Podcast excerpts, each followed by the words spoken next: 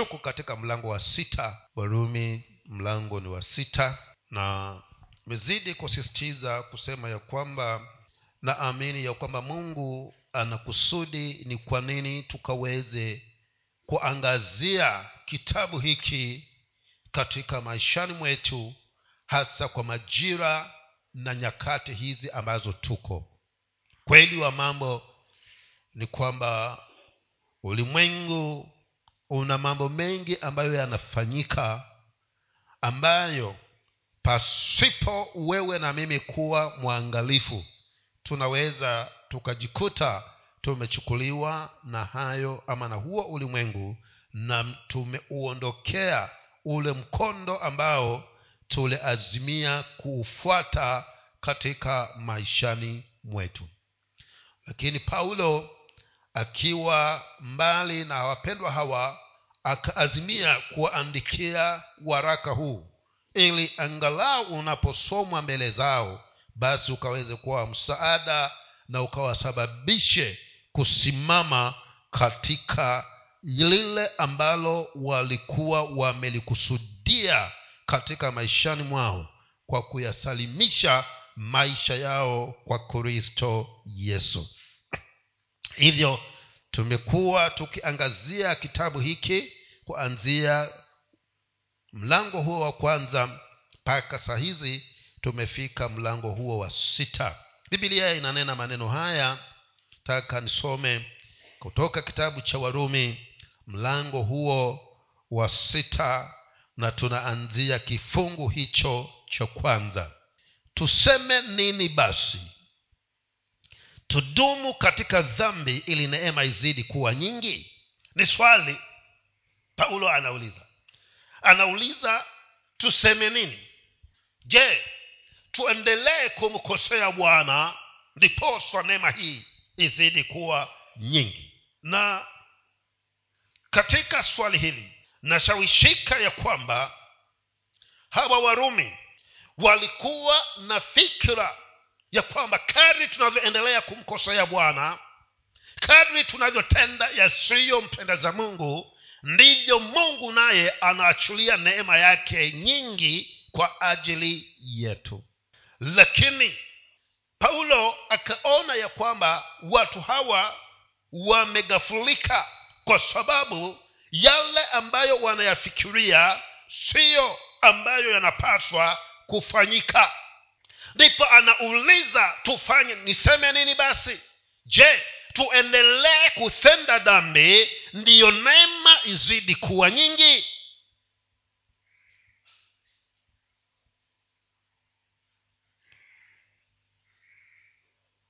Nataka niseme ya kwamba haya ni mawazo ambayo si mazuri. Wapendwa neema kweli ipo lakini hatuwezi tukaendelea kufanya yasiyompendeza bwana ili hii neema izidi katika maishani mwako. Ni watu waliokuwa wanafikiria visivyo wanafikiria vibaya. Hatuwezi tukakusudia. Unajua hili ni kosa lakini kwa sababu neema ipo na msamaha wapatikana tukasema ya kwamba acha nifanye kwa maana neema itanitosha na mungu wa mbinguni atanisamehe. Hilo litakuwa ni kosa unalolitekeleza. Na ndivyo hawa wapendwa walikuwa wakifikiria ya kwamba muradhi neema ipo basi acha sisi tuendelee kutenda dhambi. Paulo akawaambia ya kwamba wapendwa neema si cheti cha kukuruhusu uendelee kutenda dhambi kwa hivyo iwapo ingawaje neema ipo na neema umekabidhiwa na kupitia hiyo neema umepata kuoshwa dhambi zako sasa kwa sababu ya neema ambayo inapatikana basi si ruhusa ya kwamba wewe uendelee kuyafanya yasiyompendeza mwenyezi mungu. Hivyo tutakuwa tunafanya yaliyo kinyume na makusudi ya bwana. Na sijui wewe wafikiria nini kwa maana hawa warumi walikuwa wanafikiria ya kwamba kadri watakavyoendelea kumtenda mungu dhambi ndivyo neema ya mungu inavyozidi kuwa nyingi. Kwa hivyo kumaanisha ya kwamba walikuwa wanazifanya hizi dhambi pa, pa, wakiwa wanajua hili hazipaswi kulitekeleza kwa nini mnafanya hivyo? Tunafanya hivi ndiposa neema ya mungu izidi kuwa nyingi juu yetu paulo anasema ya kwamba neema si ruhusa ya wewe ama haiku neema haijakupatia ruhusa ya wewe kutembea na kutenda yasiyompendeza bwana. Kwa hivyo mpendwa hatuwezi sisi tukatenda yasiyompendeza mungu kwa sababu neema ipo itaweza kunisaidia na mungu ni mungu wa msamaha hata waswahili wakasema ya kwamba kufanya kosa si kosa. Kosa ni kurudia hilo kosa. Kwa hivyo hawa walikuwa wanayafanya makusudi. Wakijua ya kwamba hili halipendezi machoni kwa bwana. Lakini tunafanya hivi kwa sababu neema ipo za paulo akawa anawambia kwamba je tuendelee kutenda dhambi? Ndiyo neema izidi. Hatuwezi kuendelea kutenda dhambi. Hatuwezi tukayatekeleza yasiyompendeza bwana kwa sababu eti kuna neema neema imetuweka huru kutokana na sheria imetuweka huru kutokana na dhambi lakini haijatupatia uhuru wa kuendelea kufanya yasiyompendeza bwana kwa maana hiyo neema inapatikana. Haijasema hivyo. Kwa hivyo wewe mwamini lazima uwe mwangalifu mimi nami ninapaswa niwe mwangalifu. Sipaswi nienende katika yasiyompendeza mungu nikisema ya kwamba neema inatosha. Mungu ni mungu wa msamaha. Kwa hivyo hata nitakapotenda yasiyompendeza kwa kukusudia tena yuko tayari kunisamehe. Mungu hakuwa anamaanisha hivyo alichokuwa anamaanisha ni kwamba wakati ulipokuwa uko mbali na mimi niliachilia neema na neema hii ikakuvuta neema hii ikakusababisha kumkiri kristo yesu kama bwana na mokozi na neema hii ikakusamehe dhambi zako kwa sababu hiyo basi haupaswi kuendelea tena kutenda yasiyofaa machoni pangu ili kwamba hiyo neema ipate kuongezeka. Hilo inakuwa unafanya makusudi. Na jambo hilo wapendwa laweza kumsababisha hata huyo mungu kusemea kwamba huyu sasa kwa sababu anayatenda haya kwa kusudia basi hata na mimi nami acha neema hii isimtoshe kwa lile alilolifanya kwa kukusudia. Kwa hivyo hawa warumi walikuwa wamekusudia mambo haya ya kwamba ah, wapendwa mradi neema ipo hata sisi tuishi tukiholela. Tuishi tu vile tunavyotaka kwa maana tutakapoishi tunavyotaka wakati ambapo sasa tunataka kuwa sawa na bwana neema ipo na mungu wa mbinguni atatusamehe. Haiko hivyo. Hata leo wapendwa hatuwezi tukafanya mchezo huo hatuwezi kwamba leo niko katika mungu kesho nimetoka kwa maana neema ipo Haa. lazima kama nimeazimia kumwishia kristo yesu neema hii iniwezeshe kunitenganisha na chochote ambacho hakimpendezi huyu bwana ili nikaendelee kuishi katika makusudi na malengo yake. Lakini sipasi kutenda dhambi kwa sababu neema ipo. Hacha tuangalie mstari wa pili anasemaje hapo. Taka niunganishe tuna huo wa kwanza. Tuseme nini basi? Tudumu katika dhambi ili neema izidi kuwa nyingi? Mstari wa pili. Hasha! Sisi tulioifia dhambi tutaishije tena katika dhambi? Eh, angalia hapo anasema hatuwezi kuendelea hivyo. Kwa sababu sisi tuliifia dhambi na kama tushaifia hiyo dhambi tutaishije tena katika hiyo dhambi? Sidhani.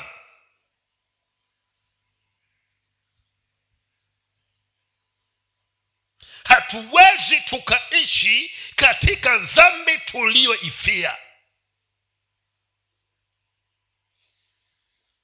na hili wapendwa ni dhahiri. Kwa sababu mtu ambaye ameutoa ame uhai wake amekufa hata ukampatia simba hawezi akala. Hasa wewe ulikufa katika hiyo dhambi uliifia hivi sasa wairudiaje? Lakini ulikufa vizuri wewe. Naonekana hukufa vizuri sasa hapa paulo anasema hasha hatuwezi tukafanya hivyo. Sisi tulioifia dhambi twawezaje tena tukaishi katika hiyo dhambi?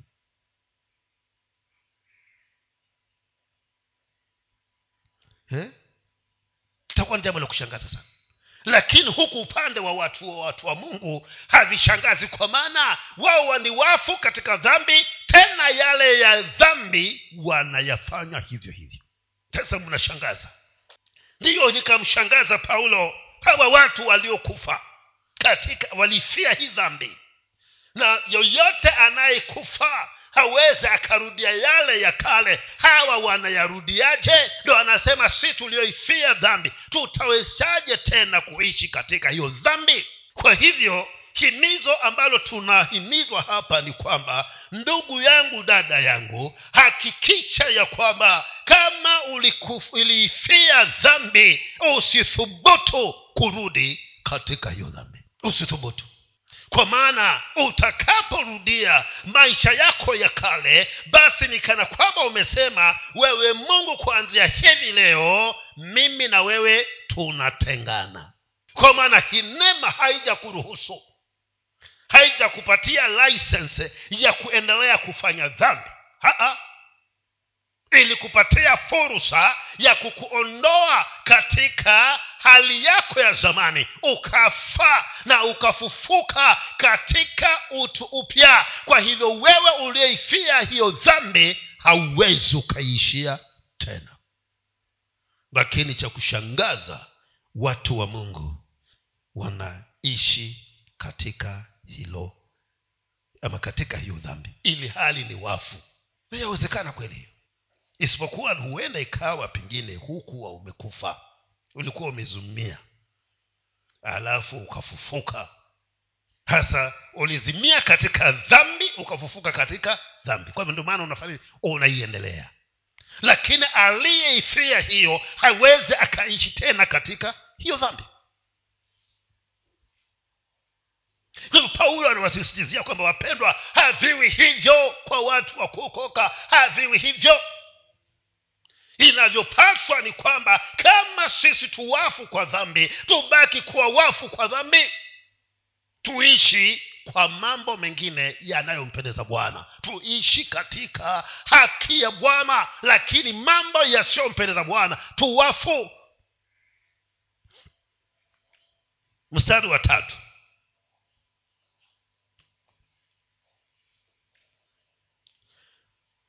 hamfahamu ya kuwa sisi sote tuliobatizwa katika kristo yesu tulibatizwa katika mauti yake? Anazidi kuwaeleza sasa. Kwa maana walikuwa pia hapo wanajiuliza tulikufaje? Sisi tuko hai. Huyu anasema kwamba tuliifia dhambi tuliifia kinamna gani? Hasa hapa anawambia kwamba wale wote waliobatizwa katika kristo yesu anasema hamfahamu ya kuwa sisi sote tuliobatizwa katika kristo yesu tulibatizwa katika mauti yake kwa kumkubali kristo yesu. Na kubatizwa katika yeye kristo yesu inamaanisha ya kwamba tuliingia ndani ya yesu na tulipokuwa ndani ya yesu pale alipoinuliwa pale juu ya msalaba tukaifia hiyo dhambi na sasa tunaishi si katika dhambi tunaishi katika neema ya haki ya mungu. Kwa hivyo sisi tuliobatizwa katika kristo yesu tulibatizwa katika mauti yake hapo ndipo tunaambiwa ya kwamba tuliifia dhambi. Kwa maana tulikufa tukiwa ndani ya kristo yesu. Hasa inakuwaje ina munaendelea kufanya kile mulichokifia? Mstari wa nne basi tulizikwa pamoja naye kwa njia ya ubatizo katika mauti yake kusudi kama kristo alivyofufuka katika wafu kwa njia ya utukufu wa baba vivyo hivyo na sisi tuenende katika upya wa uzima. Kwa hivyo kumbe tulikufa tena tukazikwa. Sasa kama tulikufa na tukazikwa ndani ya kristo yesu. Kwa sababu tulipobatizwa tulikuwa ndani ya yesu kristo. Na yesu alipokuwa ameangikwa pale msalabani akafa na akachukuliwa akazikwa. Wakati yesu akienda kuzikwa sisi nasi tulikuwa ndani yake tunaenda fa nini? Kuzikwa.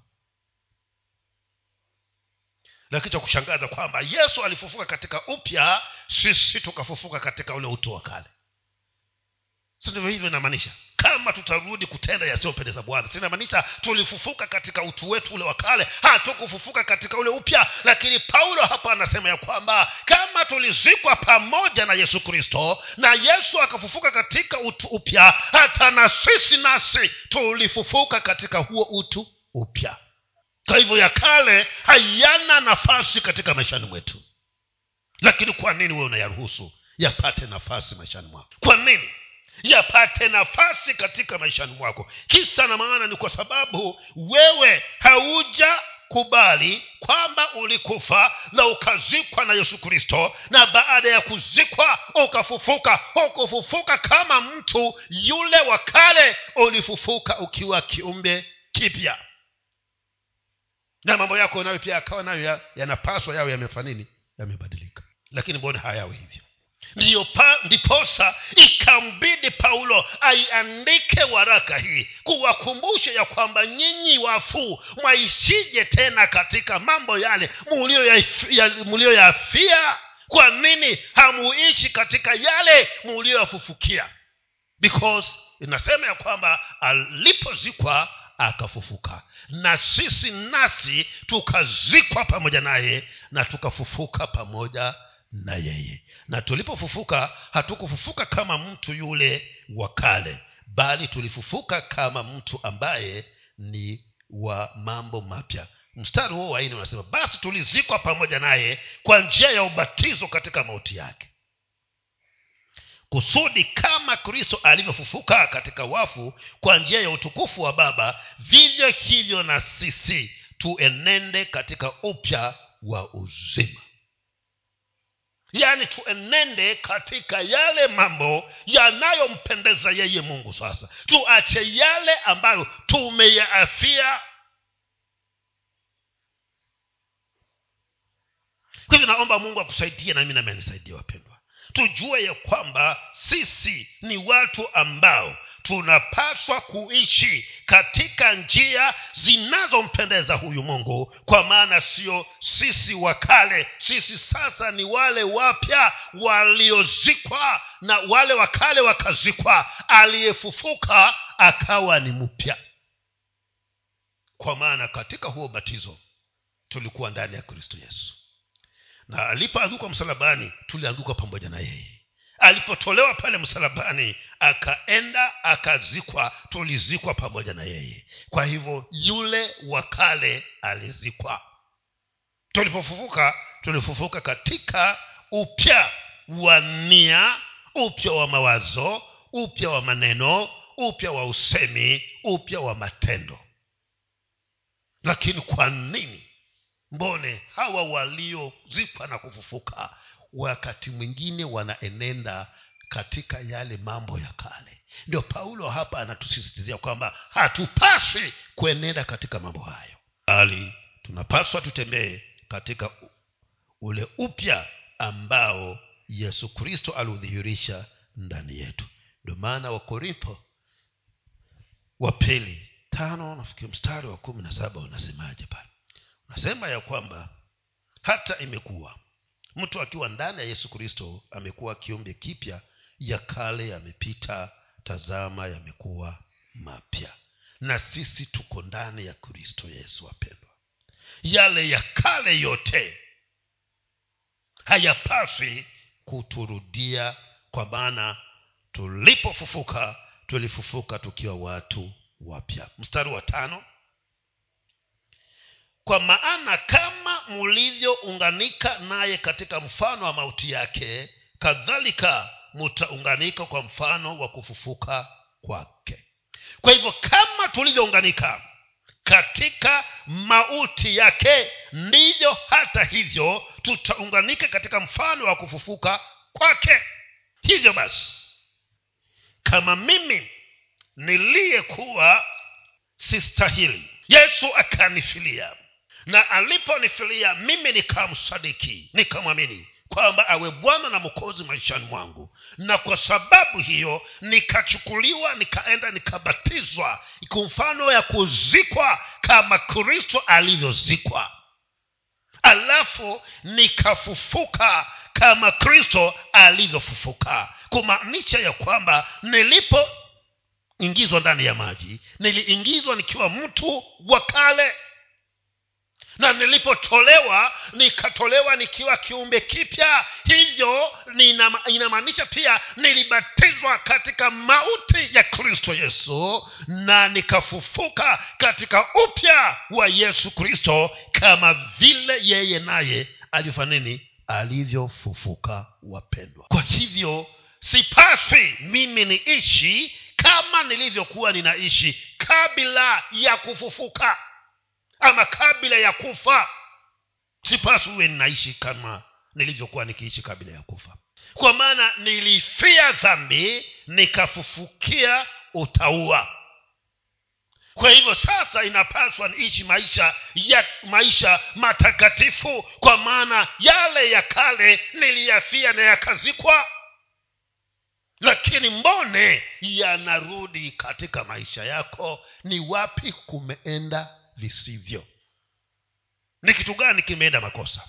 Ni neno la mungu ama ni wewe? Kwa maana neno la mungu lasema ya kwamba sisi tulizikwa pamoja na yesu tukafufuka pamoja na kristo na aliyezikwa ni yule wa kale. Kwa hivyo aliyefufuka akawa ni mpya. Hivi mbone huyu aliye mpya anadhihirisha mambo yale ya kale shida iko wapi? Kwa hivyo himizo hapa paulo anatuhimiza ni kwamba tunapaswa tuyaache yale ya kale yasiyompendeza bwana. Tusithubutu kuyafikiria wala kuyawaza hata kuyaendea. Kwa maana sisi tuwafu kwa hayo ya kale na tuko hai kwa yale yaliyo yanampendeza ombi langu ni kwamba mungu wa mbinguni akusaidie mpendwa na mimi nami anisaidie niweze kushikilia huu upya wa maisha ambayo kristo alinikirimia nilipofufuka pamoja naye. Mi sijui. Ni nini ambacho kinakurudisha katika yale mambo yako ya zamani? Na wakati mwingi tusipokuwa waangalifu tutajikuta ya kwamba tumemruhusu yule mtu wa kale kupata nafasi katika maishani mwetu lakini hayo yote yanafanyika kwa sababu wewe mwenyewe umefungua mwanya mahali. Lakini ukweli wa mambo ni kwamba tulipofufuka na yesu kristo tuna uweza wote na nguvu zote na roho wa bwana yu pamoja nasi kutusaidia kuishi katika ule upya wa maisha tulioupata baada ya kufufuka. Hiyo nafasi ipo.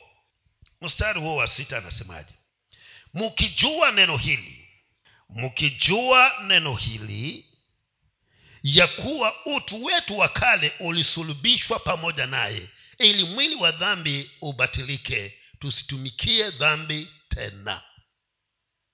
Kwa hivyo kumbe munajua ya kwamba mwili wetu wa kale ulisulubiwa pamoja na kristo yesu ili tusitumikie yale yasiyompendeza bwana lakini tutumike katika upya ya yale ambayo yanampendeza mungu. Sasa mi sijui kama wewe ulisulubishwa.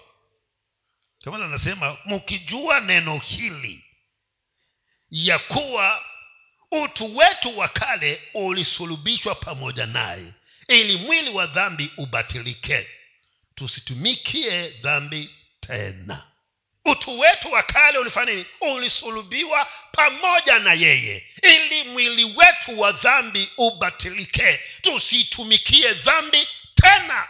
Lakini mi naona ya kwamba wengine hamkusulubiwa. Alipokuwa anawekwa hapo kwa msalaba wewe uliponyoka ukakimbia.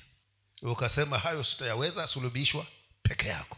Ndio maana unarudia yale yale ambayo bibilia inasema kwamba yalisulubiwa pamoja na kristo yesu. Ili utu wetu wa kale tuliuweka pale msalabani ili tuweze kubatilika tusitumikie dhambi tena lakini kama unaitekeleza hiyo dhambi yamaanisha hukusulubiwa.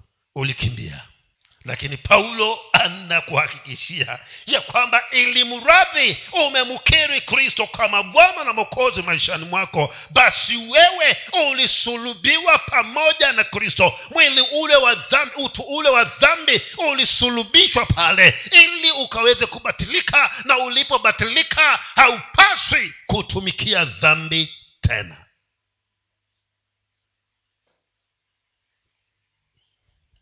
kwa hivyo wakati mwingine huwa mnawashangaza wale ambao hawajasulubiwa na kristo yesu. Anashangaa sema hawa na huyu naye anatoka wapi? Huyu alisulubiwa huyu? Na utu wake wa kale ukabatilika. Hivi sasa haya anayoyatenda ni yapi? Ni mgeni huku kwetu huyu. Kwa hivyo ninachokihimiza ni kwamba hebu geuka namwambie bwana bwana natamani nitembee kama vile unavyonitarajia. Kwa maana utu wangu wa kale tuliusulubisha pamoja na wewe. Na ninapaswa sasa nisitumikie dhambi tena bali nitembee katika utaua hilo likawe ni tamanio la moyo wako ndugu yangu. Kwa maana tupende tukatae bado msimamo wa mungu ni huo ya kwamba wanadamu watagawanywa mafungu mawili peke yake. Siku hiyo atakapokuja mwana wa adamu. Sasa si kama mokozi amekuja kama hakimu. Atatugawanya mafungu mawili. Fungu moja lake na fungu lingine la yule ibilisi. Sasa paulo kile anachokifanya kwa warumi ni kuwasisitizia kuwaambia ya kwamba wapendwa kumbukeni ya kwamba nyinyi hamuko katika fungu lile la ibilisi kwa maana muliusulubisha utu wenu wa kale kwa hivyo hamwezi mukaendelea kuishia dhambi. Nyinyi mfungu la mungu inakuwaje basi? Na ndivyo wakati mwingine tunashangazwa na watu wa mungu. Ye wamjua kwamba yeye ni mokovu ni fungu la mungu lakini kazi anazozifanya si kazi za mungu.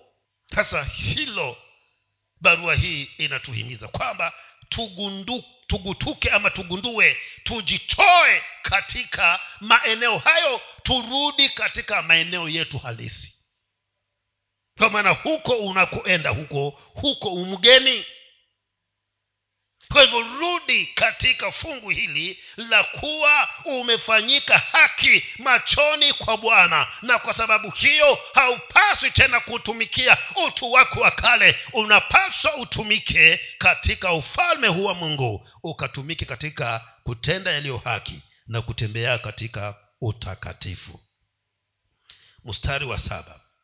Kwa kuwa yeye aliyekufa amehesabiwa haki mbali na dhambi wasikia.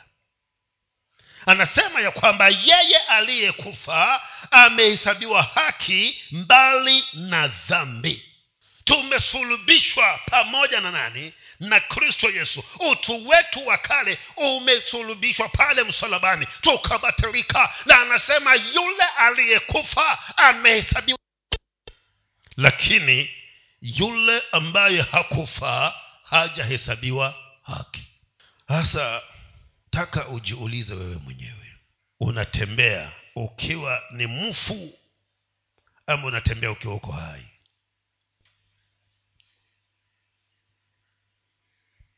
Kuna jambo ambalo watu wengi sana hawalitaki.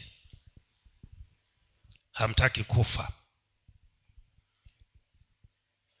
Lakini kifo hiki kinachozungumziwa si cha kimwili.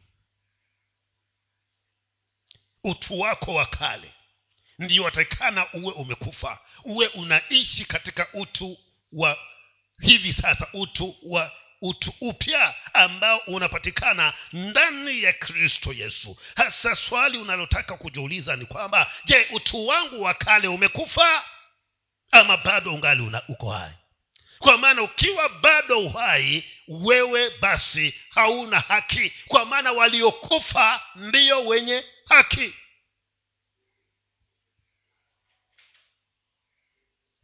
Kwa sababu utu wa kale hauwezi kutenda yanayompendeza bwana.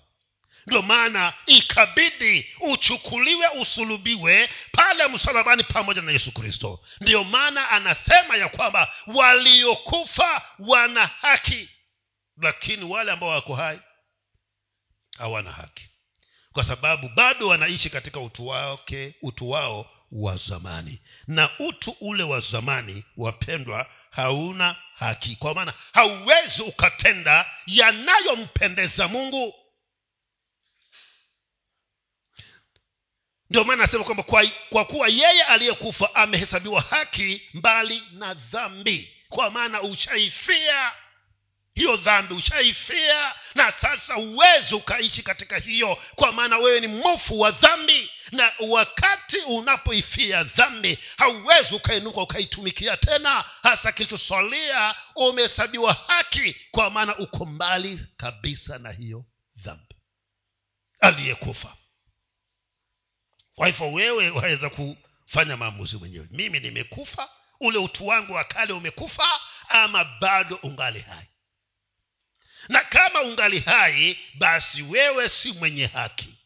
Kwa maana ni yule ambaye utu wake wa kale umekufa ndiye yeye anayehesabiwa haki kwa maana yuko mbali na dhambi.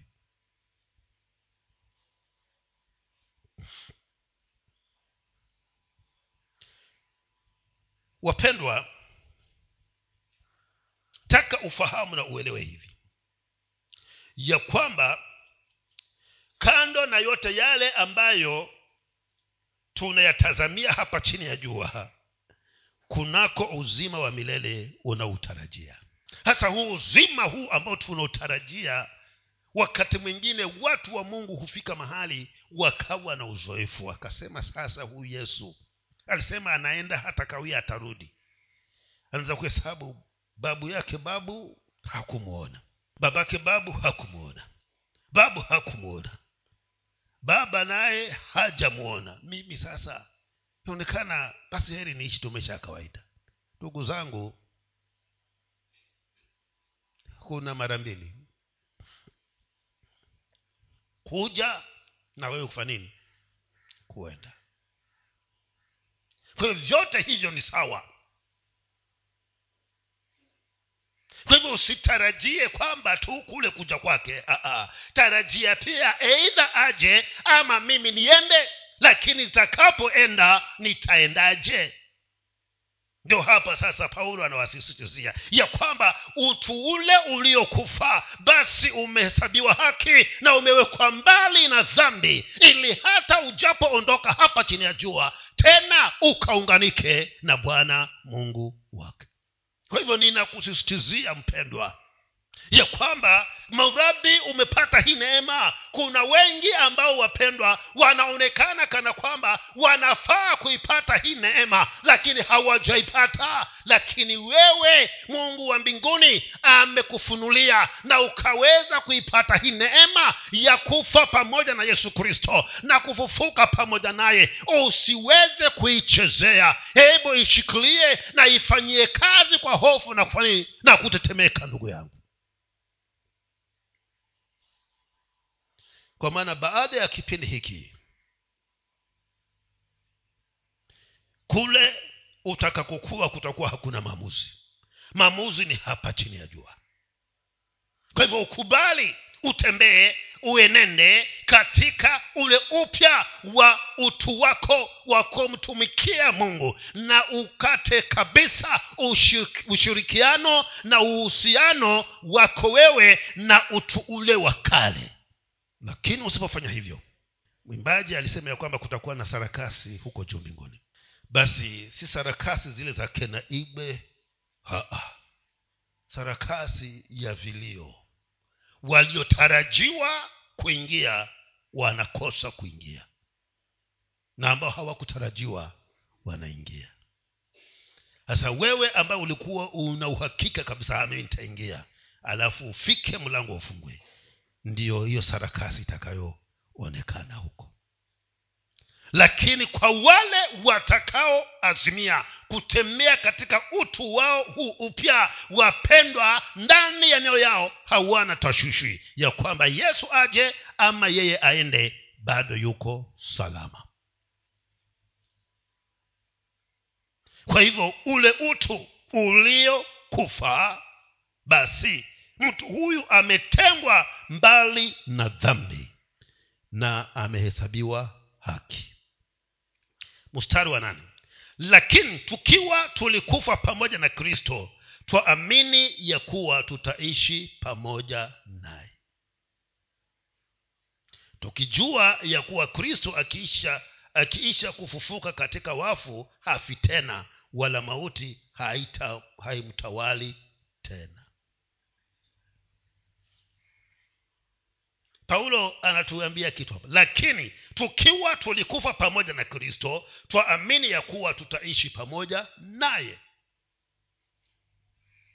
Kama unaamini ya kwamba ulikufa pamoja na kristo yesu basi vivyo hivyo bado matumaini yapo ya wewe kuishi pamoja naye kwa maana mauti hayana nafasi tena. Hayawezi kumtawala yule aliyekufa ndani ya kristo yesu. Hayo mauti hayawezi yakamtawala na yesu vile alivyokufa na kufufuka mauti hayawezi yakamtawala. Kama vile hayawezi kumtawala kristo ndivyo ambavyo hayawezi kunitawala hata na mimi niliyekufa ndani ya kristo yesu.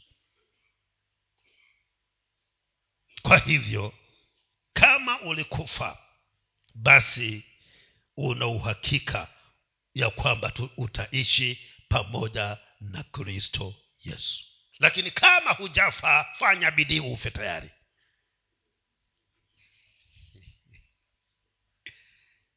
E, umwambie bwana yesu sasa nimepata ule ukweli.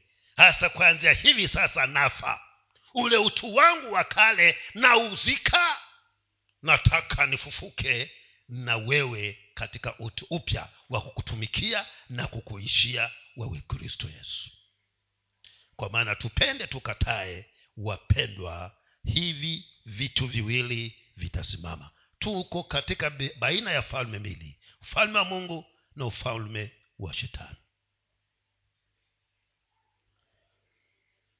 Kwa hivyo himizo ni kwamba vile ulivyochagua kufa na kristo yesu bado amini ya kwamba utaishi pamoja na yeye. Na huu ni ukweli kabisa.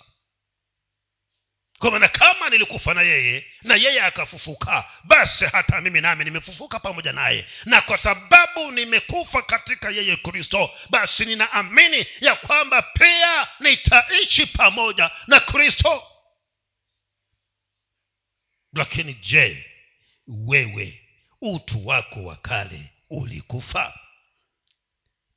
Mstari wa kumi na wa kumi na moja. Maana kwa kule kufa kwake aliifia dhambi mara moja tu lakini kwa kule kuishi kwake amwishia mungu.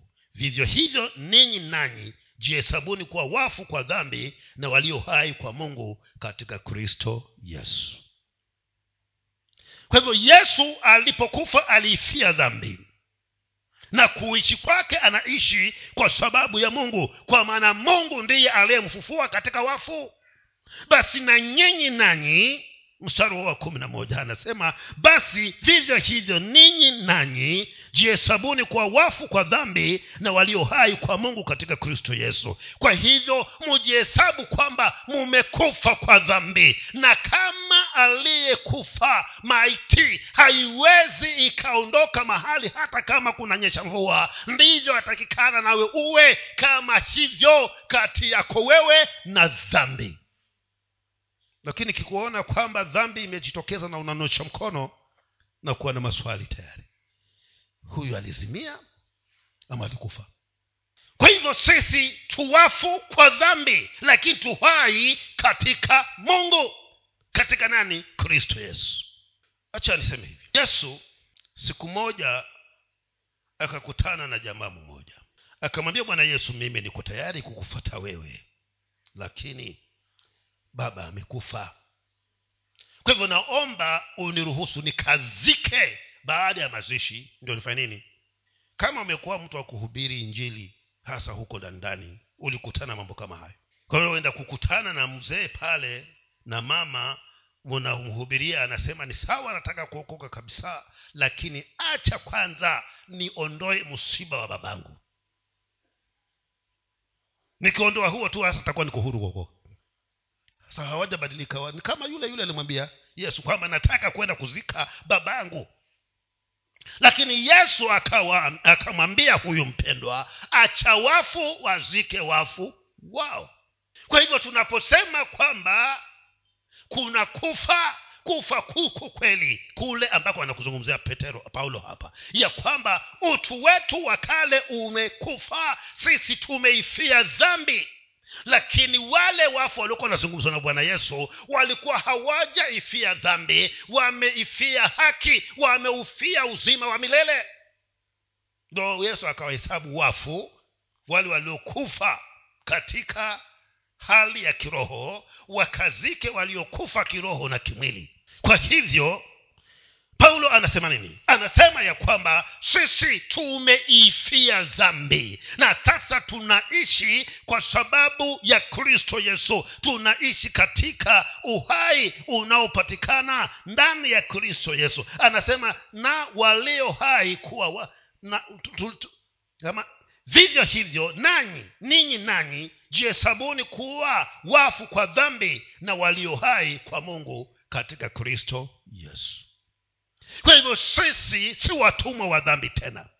Sisi ni watumwa wa kristo yesu. Kwa maana katika mambo ya dhambi tumekufa lakini katika uhai tuko hai kwa sababu ya mungu katika kristo yesu. Pasipo kristo sisi ni wafu pia. Lakini kwa sababu kristo yu pamoja na sisi ndo tuko hai kwa mungu katika kristo yesu. Lakini katika mambo ya dhambi tuwafu sasa naomba mungu akusaidie. Uwe mfo wa dhambi na uwe hai kwa mungu kupitia kwa kristo yesu. Kwa maana pasipokuwa hivyo mpendwa tuko tabani tuko katika shida. Na acha niseme hivi kwa nini hatukutani na mambo yale ambayo mungu ameahidi katika neno lake kwa ajili yetu. Shida ni kwamba sisi si wafu wa dhambi. Na kama sijakufa katika dhambi siwezi kuona wema wa mungu lakini kama nimeazimia kuwa mufu wa dhambi na kuishi kwa mungu kwa ajili kupitia kristo yesu basi hakuna alichoahidi bwana katika neno lile ambacho atakosa kunikirimia.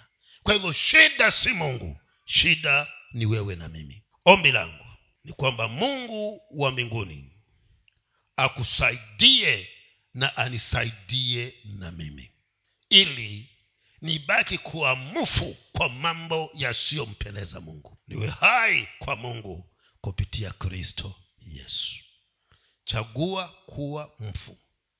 Chagua kuwa maiti kwa mambo yasiyompendeza bwana. Na kama tutaweza kufanya hivyo ndugu zangu hakuna siku hata moja tutakosa kumpendeza mungu. Kwa hivyo chagua kuwa maiti kwa mambo yasiyompendeza bwana na uwe hai kwa mungu kupitia kristo yesu.